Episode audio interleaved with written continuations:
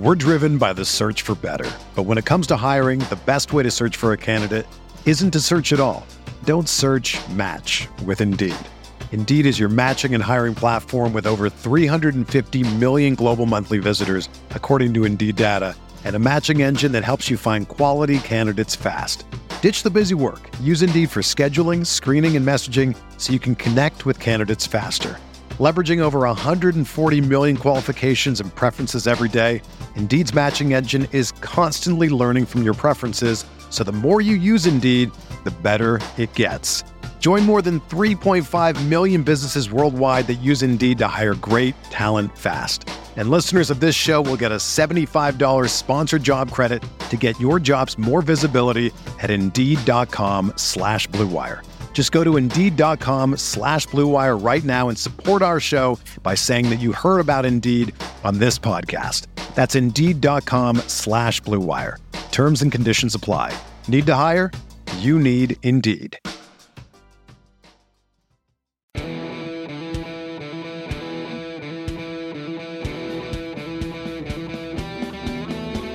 What's going on, everybody? Rob Dauster here, Field of 68 Media Network, with a brand new episode of the Top Dogs podcast. And look, I cannot emphasize enough just how fucking excited I am for some real, honest to God UConn basketball to be back in my life. With all due respect to Delaware State, and all due respect to UNC Wilmington, and all due respect to Buffalo, they're good programs. I only get so much joy out of watching UConn dog walk teams that they pay to come into their building and get beat. I know why coaches play buy games early. We talked about this on the last episode, and I think we can all agree for a team that has yet to play a game at full strength this season, having a few easy ones early in the year was probably a little bit of a benefit. It was not the worst thing in the entire world. If all we get out of them is a chance for Jordan Hawkins to get some minutes in his legs and Andre Jackson to get into a little bit of better shape and uh, get a little bit of a feel for the ball and get to back to being what he was at the end of last season, I think that that's probably a good thing, especially with this tournament coming up in Portland. So I, I don't want to talk too much about those games. I said it a few episodes back. The numbers in those particular matchups were not something that I was all that worried about. What I was worried about was is Alex Karaban going to make shots? How good of a defender is he going to be? Is he going to be switchable? Is he going to be in the right place? Is Tristan Newton going to be able to get to the basket? Is he going to be able to draw fouls? Is he going to be able to do things like I have a 20, 11, and 10 triple double in a basketball game? He can. Um, it's about developing depth. Uh, it's about making sure that um, that Donovan Clingan is comfortable playing second fiddle to to Adama Sanogo and he knows exactly what he needs to be doing. It, it's it was all those things that go beyond simply seeing whether or not you know your best player and uh, all American is going to be able to get 20 points a game against competition that shouldn't be on the same floor. Two weeks in, I feel really good about where UConn is at this point. Although I'm not going to lie, I don't feel quite as good as John Fanta does about these Huskies. Let's roll to that for just a second from the DTF podcast that we recorded on Monday morning. Want to hear something wild?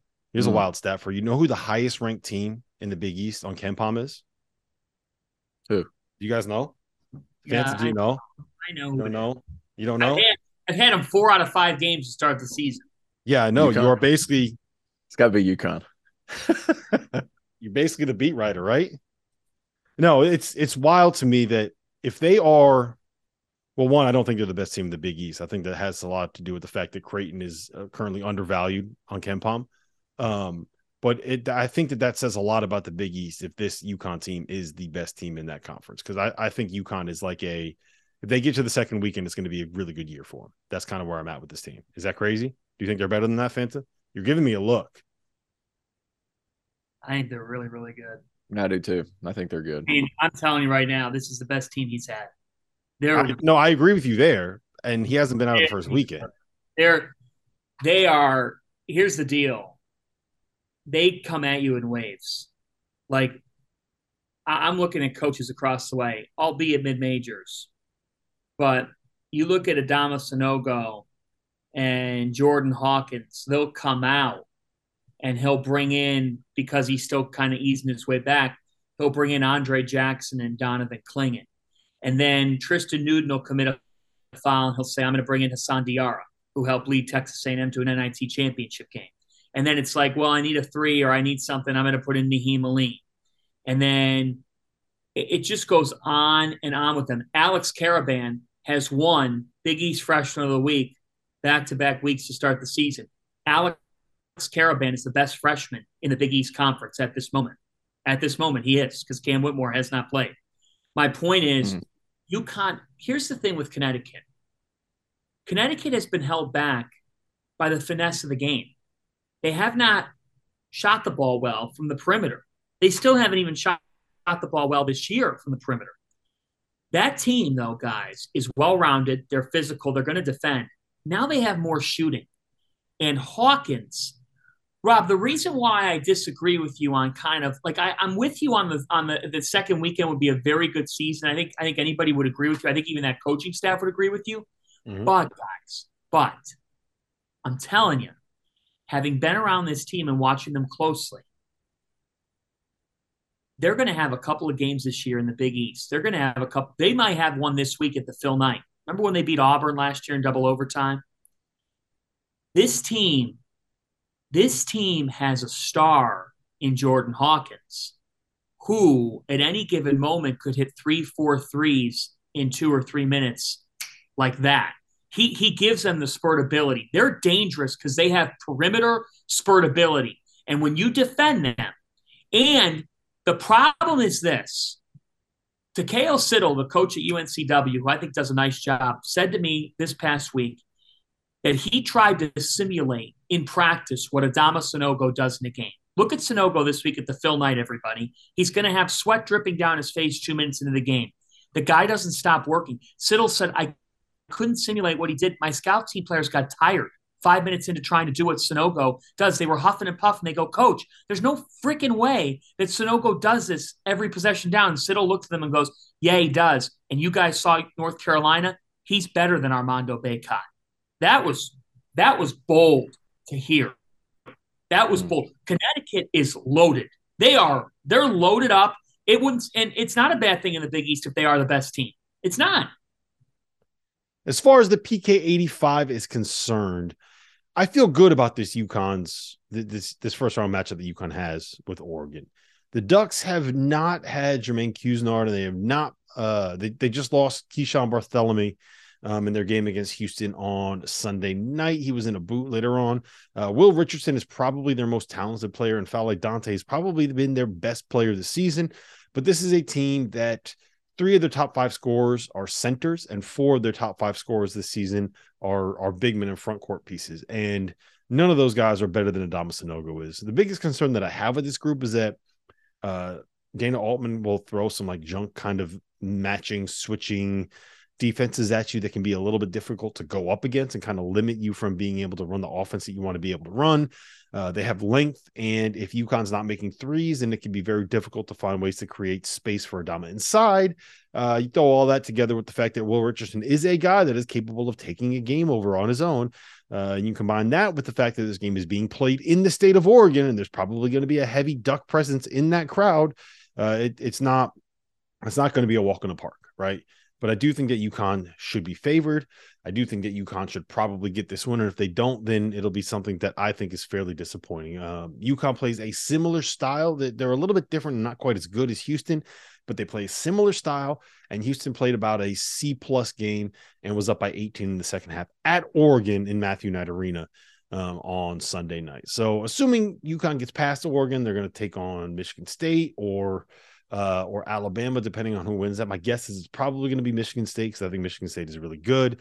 Uh, they are a finished product right now. I don't necessarily know what their ceiling is going to be. I think that kind of depends on like what Jaden Akins turns into, but um, they're old. All of their guys got better. They made elite this summer. They have two really good guards in AJ Hoggard and Tyson Walker. Malik Hall's been really good this season. Joey Hauser hasn't missed in like three weeks. So um, they're a good team, but that's putting the horse the that's putting the cart before the horse a little bit. So before we really worry about that, let's just get this win against the Ducks, man. Let's focus on that. Put all our energy, all of our good thoughts into the ether, thinking about beating this Oregon team and giving us a chance against uh, whoever we get in the second round. So um, we have an interview with Tom Moore coming up here. Before I get into that, uh, I do want to plug this pretty cool charity venture um, that that I was made aware of uh, earlier this week. I didn't I hadn't heard about this, but I think it's pretty funny. Um, if you listen to this podcast, you probably know about the Husky Ticket Project already.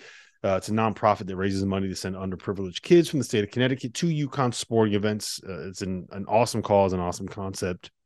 Um, it's something that I uh, I get behind. It's why you see UConn fans taking shots of hot sauce all the time. It's it's if you're not a UConn fan, you don't get it. If you are a UConn fan, then you understand. Um, well, if you are a UConn fan, you also probably know who Mr. Hot Balls is on Twitter. Uh, if the Husky Ticket Project can raise two thousand dollars before the tip of the Oregon game, they are going to roll Mr. Hot Balls up in a burrito at half court of a game, um, in the middle of the court of a game at some point this season. Uh, and I don't know if this last part is necessarily 100% accurate, but uh, I did see somebody tweeting about how if they raise $25,000, uh, that the the burrito rolling, the human burrito rolling contest will be between Mr. Hot Balls and David Benedict, UConn athletic director. I don't know if that's true, but I think that if we raise twenty five thousand dollars, we can guilt trip him enough uh, to be able to make that happen. Twenty five k, it's a lot of money for a school that doesn't have uh, SEC football or Big Ten football funds coming in. Anyway, the the link is in the description below if you want to donate. It's a good cause, um, even if you don't care about Mr. Hot Balls or burritos. Uh, so without further ado, let's get into the interview with Tom Moore. Uh, he's fascinating guy. Love talking with him. Um, he's got stories for days. He was there for all of the biggest uh, moments in Jim Calhoun's tenure, and uh, I, at some point, uh, we need to get a few beverages in him and let him tell stories. And I don't know if he do it on the podcast, but that's something that I think we need to hear. So uh, let's get into that right now. Interview Tom Moore. We're driven by the search for better. But when it comes to hiring, the best way to search for a candidate isn't to search at all. Don't search match with Indeed. Indeed is your matching and hiring platform with over 350 million global monthly visitors, according to Indeed data, and a matching engine that helps you find quality candidates fast. Ditch the busy work. Use Indeed for scheduling, screening, and messaging so you can connect with candidates faster. Leveraging over 140 million qualifications and preferences every day, Indeed's matching engine is constantly learning from your preferences, so the more you use Indeed, the better it gets. Join more than 3.5 million businesses worldwide that use Indeed to hire great talent fast. And listeners of this show will get a $75 sponsored job credit to get your jobs more visibility at Indeed.com slash BlueWire. Just go to Indeed.com slash BlueWire right now and support our show by saying that you heard about Indeed on this podcast. That's Indeed.com slash BlueWire. Terms and conditions apply. Need to hire? You need Indeed. Now, let me welcome onto the podcast Tom Moore, who's been an integral part of college basketball in the state of Connecticut for, uh, I don't want to date you, Tom, but nearly 30 years now. A uh, longtime assistant for Jim Calhoun. He spent a decade coaching at Quinnipiac School, uh, where I think I am technically still banned from the campus. And you came back to UConn in 2018, correct? When Coach Hurley got the job. Um, so I'm thrilled to have you here, man. It's great to connect. Rob, my pleasure, man. This is going to be fun. So you you left UConn uh, more or less at the peak of its powers back in 2007, right? When the Big East was loaded with like the the, the legendary Big East teams, and when UConn was kind of routinely like a top five program, one of the best programs uh, in the entire sport. You came back to a team 500 in the AAC.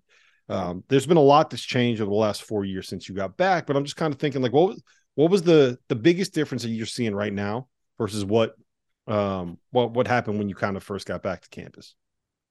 Well, I mean, it seemed it's a it's an overused uh, phrase, I think, a little bit, Rob. But like Dan's culture is like totally immersed in the program now. You know, like uh, the philosophy he has about playing hard and player development and um, toughness. You know, it, it, just sort of I, would say those are the overriding themes. I think of the program. Uh, uh they're they're entrenched in UConn basketball now you know, and that, as you know, like it takes a little while, you know, it was, uh, it, you know, that we were, we were struggling and floundering a little bit there, uh, when we arrived and, um, the, it, it, he just did an incredible job. I think he's done an incredible job of just like, it took, I think like a year and three quarters almost before like you started to see the results on the court, like the end of that second year, you could really sort of see, um, changes in terms of now we started to win some games that we that we probably shouldn't have. But like it's it's it's really that it's it's it's the it's the uh, it's it's the culture and the toughness and um, that he's brought to the program that I think is like now it's entrenched and now obviously the next step for us is to is to get it back to like that that championship level of accomplishments and that's what we're excited about trying to do yeah i think that's the the most difficult step right I, I, not to say that it's easy but it's doable to take a program of UConn's pedigree and get it to the point where it's back being competitive and you're back finishing top five in the Big East and you're back making NCAA tournaments. It's that leap from being really good to being great that is is kind of like the the next steps. Let me ask you this: You were there when Jim Calhoun made that leap. What, what what's it going to take? Is it confidence? Is it getting the right player in? Is it you know just a lucky bounce of the ball here or there and you win a title as a seven seed like UConn did in 2014? What, what's what's that next step? Yeah, I mean, I, I think it is it, for us. I think Rob, it'll be like like Dan talks a lot about getting a Big East. You know, you, you got to. There's three things on the checklist for UConn. Like you got to try to win a Big East regular season title, mm-hmm. which which shows your mettle over like a three or four month period.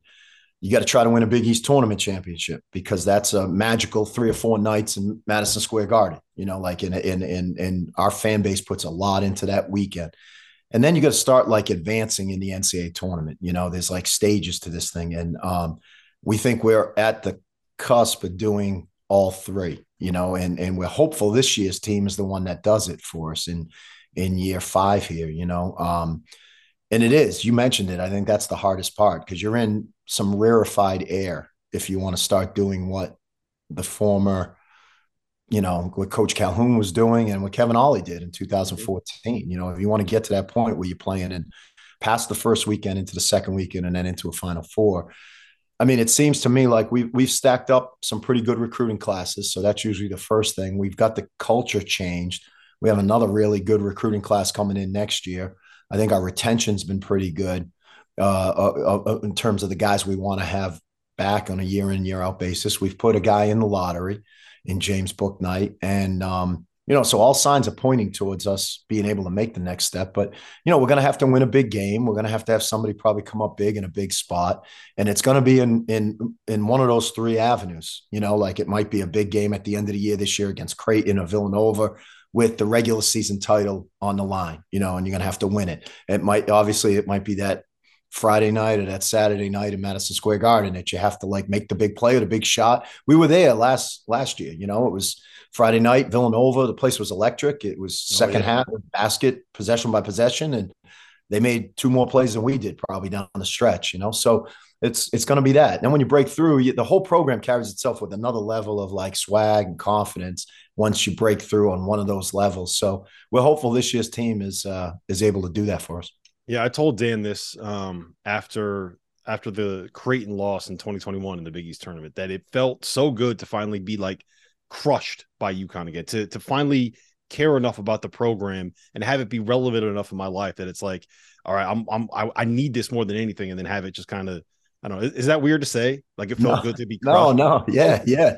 No, you know what? It's like, uh, and you notice, Rob, like you you wave the flag for us uh, on a national scale people outside this state don't realize how important UConn basketball is to the state, you know? And it's like, you know, this because we have generations of people in this state who uh, made the pil- make the pilgrimage every year to Madison Square Garden. You know, like uh, everybody's got this story. Like I'm driving down to New Haven and I'm going to park my car and I'm jumping on the train and we're going in and you know their grandfathers went, their fathers went, they're going with their sons and daughters and um, it's it's it's an important thing because we don't have a pro sports team, you know, in the state. So now that the Hartford Whalers are no longer, it's it's really us and the women's basketball team is sort of the de, de, facto like pro sports teams in the state. So it is. It, it feels good that we have like sort of the the weight of the whole state on us as we get towards the end of the end of the season.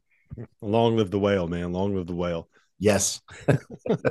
um, so when you when you took the job at Quinnipiac, right? It was was that a difficult decision? And what kind of insight now that you're coming back and you're kind of in the same role that you were in before what kind of insight now do you feel like you have that you gained uh, being the head coach being the guy that's running the program?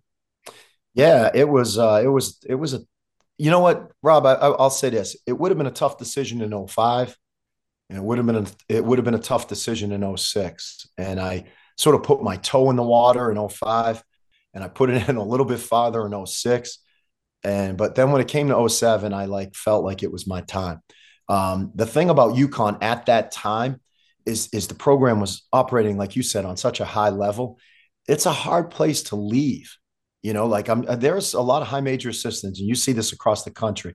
When you're at one of these blue bloods, I mean, and you're with a head coach who's entrenched there, like Coach Calhoun really he had a couple flirtations with the NBA. He had, I think, South Carolina called on him once, uh, 01 or 02 or something like that, where he talked to them. But he was, you know, he was entrenched in Connecticut. So you're working for a guy who's got the ultimate job security. You're getting paid great. You got great. You're winning at a high level every year.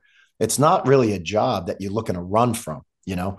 But like I said, I my my my biological clock was ticking to be a head coach it started a little in 05. Like I said, I got the interview process. I talked to a couple people. That was great, but I really wasn't ready at all, like emotionally or whatever for that. 06, we had that tough, as everybody knows. I can't, the school that should remain nameless, right? That we lost to 06 and in uh, in the final eight. Um, you know, after the George Mason game, I don't know if I was just like so messed up from that season or not, but I, I talked to a couple schools then and and my heart wasn't in it. But then when it came to 07, I felt like, all right, it's it's it's more than time. Like I want to step out and do this. So um, I, I I felt prepared when I got to Quinnipiac. I, I really did, and I and um, it, the, the Quinnipiac was an awesome experience. It was a great 10 years. I mean, they were like, you can't find a more supportive president than uh, John Lahey was uh, for me. And our, my athletic director, when I, who hired me, Jack McDonald, was incredible and uh, Billy Mecca too, as well as an assistant AD there, and just the support from the school and the community was was fantastic. And as you know, being from right there in the shadow of Quinnipiac, like the new arena couldn't have come at a better time, you know. Mm-hmm. So um, we had, you know, we were probably a possession away in 2010 from going to the tournament, and possession away in the semis in 11, and then uh, close again in uh, 13, I think it was, and and then 14. Then our first year when we went to the MAAC that might have been my best team. We, we came in third to Manhattan and Iona. We went to, I think, three and one against those guys in the regular season.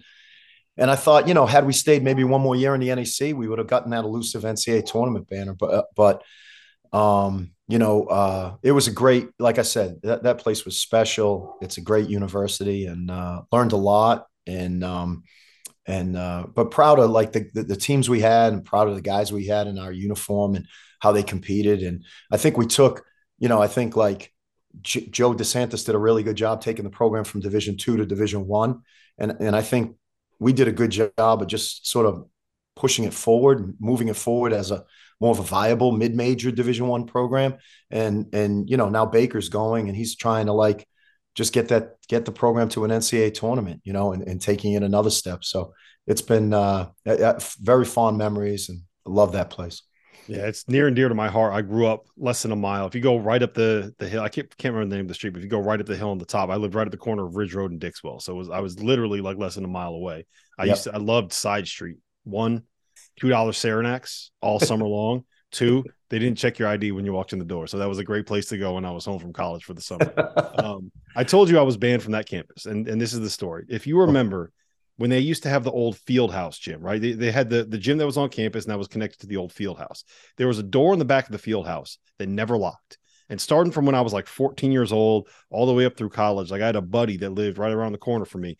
In the winter, when it's cold outside, whenever we wanted to get shots we just go in there, open the back door, go in and shoot. Well, it was New Year's Eve. It was about eight o'clock, and I wanted to, to go get a workout in before I went out for New Year's Eve that night. And I'm in there shooting, and all of a sudden the lights go off. And I'm like, I, there's an, like the emergency lights are on. I'm like, there's enough light here. I'll just, I'm just to keep shooting for a while, finish up what I'm doing. Uh, I got like my shirt off. I'm all sweaty in there. And the security guard comes like storming in. He's like, what the hell are you doing in here? You're not allowed to be in here. I'm like, uh, I'm a, I'm a student. He's like, let me see your ID. I was like, I, I, I forgot it. So he ended up kicking me out, right? Sending me home, looked at my license, got my address, sent a cop up there. And the, the cop was just like, dude, why are you making me do this on a New Year's Eve? Like, just don't go back to that campus, please. Please don't get us in any more trouble. So I believe I am technically still banned because he told me I had a lifetime ban from the school. Wow. Um, had I known that, like I could have maybe tried to like usher you in, right? I could have you could have been a stowaway in my car, like for one of the games. I could have picked you up down on the bottom of the hill and brought you in and got you got you in there. Yeah. Could have been in our locker room. Eh, You know what would have been good? You could have like slept in our locker room or our team room one night just to like feel like you got redemption, right? Fire him up, right? Like, look, this guy's playing D three. He's in here working out on New Year's Eve. What are you guys doing? Really, I'll, exactly. I'll be I'll be your Rudy. That's what I should have been. Exactly. I would I could have pulled some strings for you during those times to get you back on campus, but Nah. we'll, we'll, we'll we'll revisit that. I needed a good kick in the ass those days anyway, so I got it. Um, so uh, Hurley and Calhoun, I, I think that they're both they're both kind of similar in that one, they're blue collar guys that really represent the area that they're from, right? Kind of stereotypical Jersey City, stereotypical Boston, whatever. Um, they both build programs kind of on toughness and defense, and it's they do they do things a little bit differently, right? But there's that same kind of identity in terms of what UConn basketball is under those two coaches, and they're both somewhere on the the lunatic spectrum, right? Sometimes Hurley's a little bit more crazy than Calhoun was. Sometimes Calhoun is a little bit more crazy than Hurley is. Um, I know I know Dan keeps trying to play it down. I don't I don't know if I necessarily buy it. Um, but how, how do you how do you compare those two in your mind? Like you spent a lot of time with Jim. You've been with Dan now. What is this season number five? Right? Season number six. Six because of Rhode Island. Yep. Right.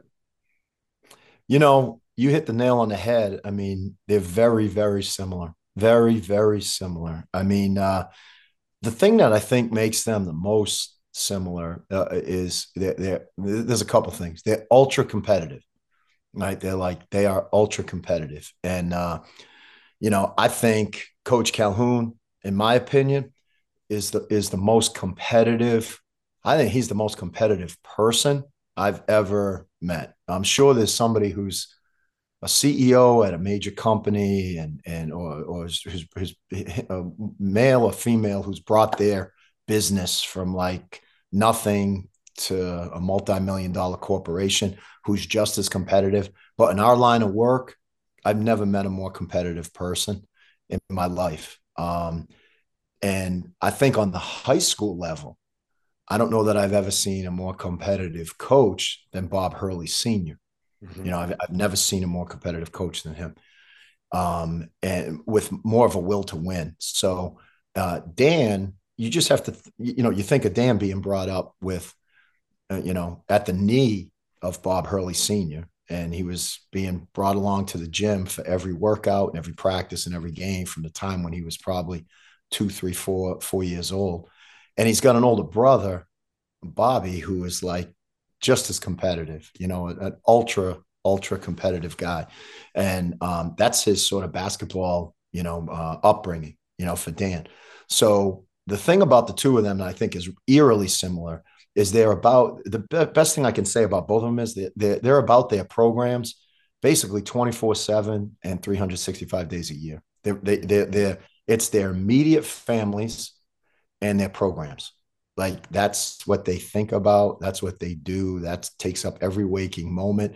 There, uh, Dan with his wife Andrea and his two sons, and Coach Calhoun with his wife Pat and his two sons. It is it's their immediate family and their program, and that's what they're talking or thinking about morning, noon, and night, 365 days a year. And they're not out. The two of them are so similar in this sense. They're not out, you know, writing books or doing commercials or or trying to hustle a, a, you know a, a, different jump on podcasts or do you know they, they they like they limit the media stuff and everything and like I remember my thing Rob when I like got to UConn I thought Coach Calhoun off the court would be like this conglomerate you know like I'm coming from Worcester and I had crazy respect for him you know, like because I, I was around here for the 90 team and I saw what he took, how he took UConn in 86 to where it was when I got there in 94. So I'm thinking this guy off the court is going to be like a cash cow. I'm thinking like he's got commercials left and right. He's on every billboard in Connecticut or whatever. Like he didn't, he, his agent was, was getting him stuff. He didn't do any of that. Like he was just about like, I'm going to be in the office every day. I'm going to be around my kids, around my program. And I'm just to like it, year round. There's no like, you know, three week vacations. I need a break. I'm going to, you know, the, to the Bahamas for like, like, no, it's like, that's what he does like year round. And that's what uh, Dan is so similar. Now, the biggest difference, I think, between the two of them is Coach Calhoun was, uh, Dan creates this really chaotic environment in practice. Dan is really hard on our guys in practice and he creates a ton of chaos in practice. He makes it uh, a really, really challenging environment every day in practice. And as a former head coach, it, that that takes a lot. It takes a lot of energy. It takes a ton of of uh, energy, uh, drive, determination to amp that up every day for like two and a half, three hours and create this chaotic environment every day in practice. He's on those guys hard every day in practice. Believe it or not, Coach Calhoun in practice, I think was a, a notch below Dan. But in games, Dan's philosophy is like, I'm gonna be your like, I'm gonna be your like hype man. I'm gonna almost be like a corner man. Like I want to empower you on game night. And I think it's because like, you know, playing Dan played for his dad. His dad was super demanding in game. He played for PJ Carlesimo, was super demanding in game. And then he played for Coach Blaney, who was a little less demanding in game, you know. And he, I, I, think he came out as he shaped his coaching philosophy. I think he came out of it and was like, I, I feel like I'll be better if I'm if I'm empowering my guys you know, on game night in those two hours from seven to nine. Whereas Coach Calhoun during games, I mean, he was he was you saw it. Like everybody in the state of Connecticut has seen it. You know, yank people I mean, ten seconds into a game. Yes, exactly. I mean, and it was like a and during games, Rob, right, with Coach Calhoun, it was a constant test of your toughness, you know, and um, just a constant test of your toughness, and uh, at every turn. So that's the biggest difference between the two of them. It's fascinating to see. I mean, it really is, and I think it's equally effective. It works for each of them, you know, in their own way. So, but the the similarities off the court are astonishing. Like they're just like I'll get a call, just like Coach Calhoun. I would get a call at 11 p.m. I'd get a text or something from Dan or whatever at any, any time about, you know, anything uh, year round, but about something about the team. And and have you talked to this kid, uh, a, a, recruit, a play, anything like that? So um, they're they're very similar. I think they're both cut. Obviously, Coach Calhoun proved it. I think Dan is cut from the same cloth, and he's he's up. He's got the chops to to to do this thing. Yeah. Yep. All right. So give me your best Jim Calhoun story. I know you got a lot of good ones. Doesn't necessarily have to be the uh, the most PG, but you know, uh, give me something good. We've we've heard a lot of good ones on this podcast, Tom. Uh, who have you heard them from? Players? Yeah, Taliek had a good one where he said that Calhoun uh, got mad at a practice once and walked over to a closet and said, "Anybody um, can come in here and fight me. I'll be the one that that comes out of here," or something like that. Uh, Marcus Williams said that uh, on national television. He walked over to him in a game where it was quiet in the gym. He's like, Marcus, how many turnovers do you have? And Marcus is just kind of ignoring him. How many turn- turnovers do you have? I think I got four. He goes, You have a million fucking turnovers, okay? so, give me something good. Oh wow. There are there are a ton, ton of good ones. Um all right, I'll give you a good one. You, will appreciate this one. Um, he uh he, he was as you know, super intense on the bench, right? We were playing at Pittsburgh Saturday or Sunday afternoon, national television we're top five, they're top five. One of those like Ben Howland, Jamie Dixon, late yep. mid two early 2000, late 2000, regular season game now, right? Uh, regular season game at Pitt, and uh, ball goes out of bounds near our bench. Coach is up like in the coaching box, but it goes out of bounds under the basket near, uh, you know, uh, right under the basket. Tim Higgins is makes the call, and he calls it for Pittsburgh out of bounds off UConn. So there's subs happening as this is going on. So Tim's got the ball under his arm and he's just on the baseline. He's ready to give it a pit. And as a bunch of subs are coming in and out, of course, coach yells, you know, that was in probably saltier language than this, that was off pit. It should be our ball. Now, again, Tim's a foot from the play. Coach is 30 feet from the play, but coach is saying it was off pit. So Tim goes, so Tim has some time because the subs are going. He sort of steps aside. He goes, it was off off you guys, you know. So now coach goes down the sideline, right to the baseline, and he's yelling, ah, I was off them and this and that, right? So Tim goes, he looks for whatever reason. We had an academic advisor named Ted Tagan, who was the greatest guy. He was academic advisor for, with us for 15, 20 years, the greatest guy, smart and and Coach Calhoun loved him and the players loved him and he and the refs loved him, Rob, because he was funny and smart, and he would joke around with the refs outside the huddles on timeout. So you know, you get the same 12 guys at these games for you see him five, six, seven times a year. So Higgins knew Ted really well. For whatever reason, Higgins turns to Ted. Ted's just sitting there right on the baseline. And Higgins turns to Ted and says, like, ask him, you know, to coach. whether it was out off UConn or out off pit, he just like he totally blindsides Ted. And while the subs are still like getting ready to come in, Higgins is ready to go. And coach turns his head sharply and looks at him and says, you know, looks at him and Ted, go, Ted looks at coach and goes like, it, it was off us. It was, it was off us. Coach says, what the hell do you know? He goes, get, get the hell out he throws Ted. Ted gets off and leaves and walks out, like walks off the bench. Higgins is dying laughing as he goes back to administer the ball. And I'm like, what the hell just happened? Now, now, fortunately for us, game goes on and it, we had a charter back from Pittsburgh, right? Game was on, we win, you know, so f- fortunately we won.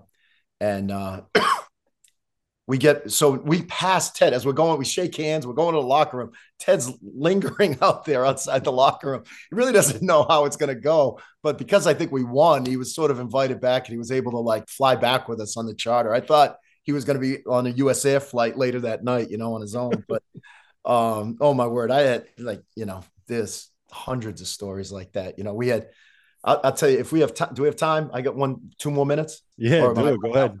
All right, real quick. First Saturday night uh, that I'm I'm coaching with them my first year at Madison Square Garden. We're playing St. John's, Felipe Lopez, Zendon Hamilton regular season game. We're up about 12 midway through the second half. Um, we run we've been running this play where it's where we like ball screen and then we back screen and we try to get the roller for the, to the rim. And I love the play. I thought it would work. And we never seemed to get it. We were always just mistiming it. Ray Allen is coming off the ball screen. Kirk King is we back screen. Kirk King's rolling to the rim. Ray finally, like we see it, he's open. I'm all excited. Ray whips the pass. Kirk's open. Again, we're up 12, eight minutes to go in the game. Uh, I go, I'm like so excited. I'm kneeling on one knee right in front of him. I go, nice pass, Ray. And he throws it a little too hard. Kirk can't get his hands around. It hits off Kirk's hands, goes out of bounds. He turns up for a turnover. Coach turns around. He says, "Nice pass." like that. He says, "Nice effing pass," like that. You know. Sure enough, they they bring it up the sideline and score three pointer, twelve down to nine. They press us. We turn it over. They make another three down to six. He the place is going crazy now. MSG. down to six. He walks out on the court, gives his typical like timeout on the court he turns around and he finds me with his eyes and he goes, This all started with your nice effing pass.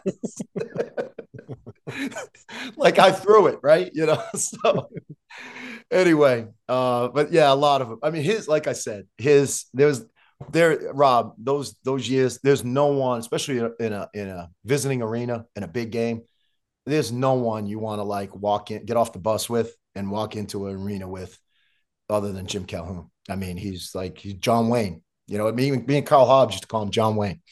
Yep. Yep. All right. Listen, I got one more for you. I'm gonna, I'm gonna let you get out here in a second. But Goodman yep. told me I have to ask you this.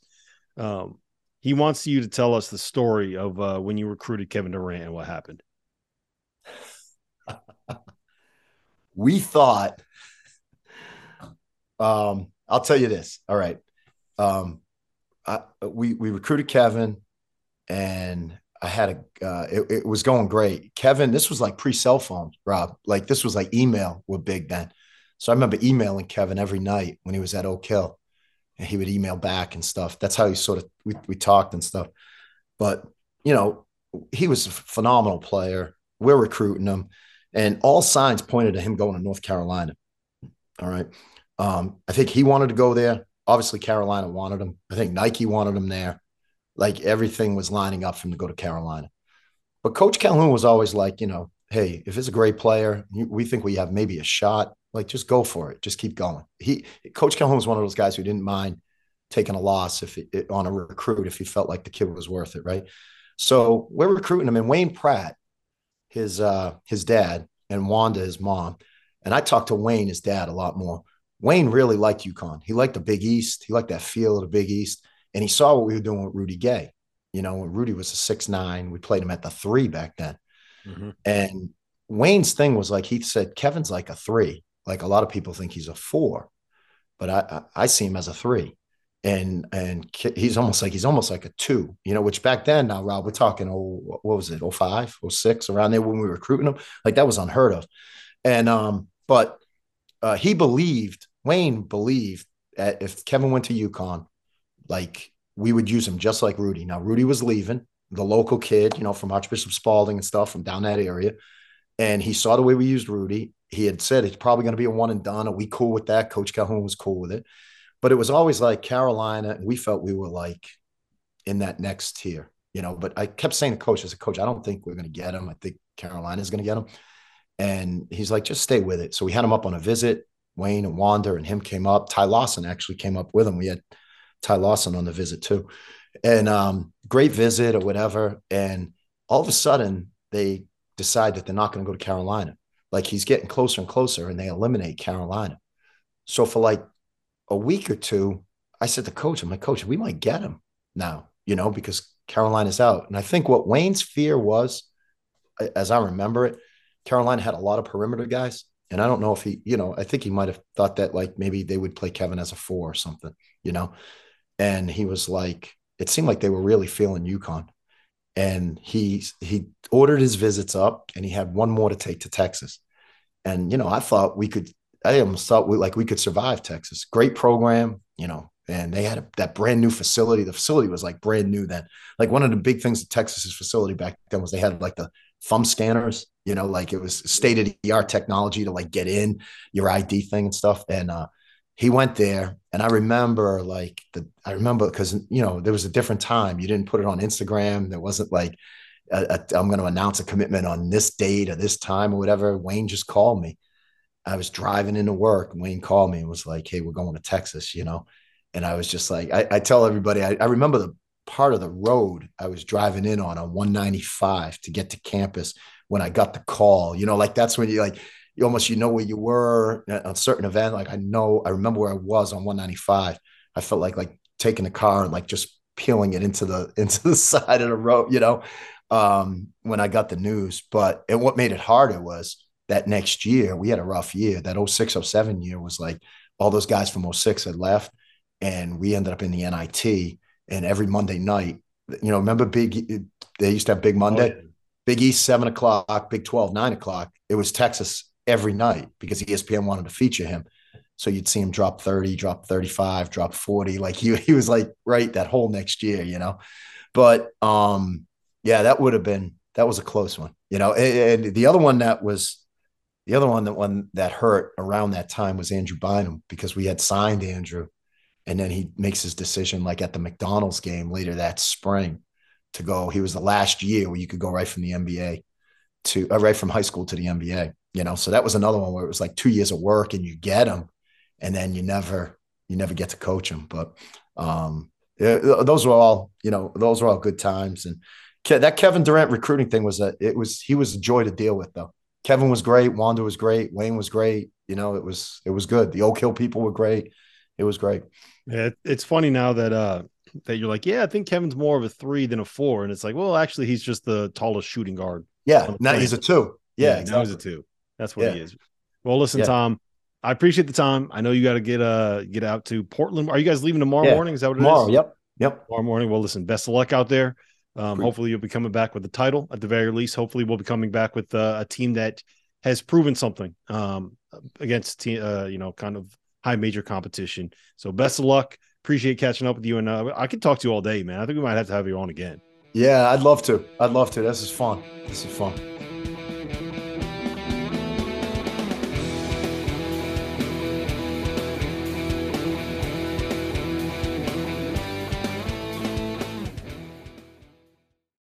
The headlines remind us daily the world is a dangerous place. The elites in charge say everything's fine, stop noticing. But you know better. And your gut knows that time is short to prepare for a world that is four missed meals away from chaos. My Patriot Supply has helped over 3 million families become more self reliant and is the company Americans trust to prepare. Go to mypatriotsupply.com and secure their best selling three month emergency food kits. Each contain delicious breakfasts, lunches, and dinners, averaging over 2,000 calories per day.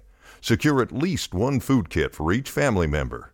For a limited time, save $200 plus get free shipping on all their Ready Hour 3 month emergency food kits. You're not ready if it's not Ready Hour Foods.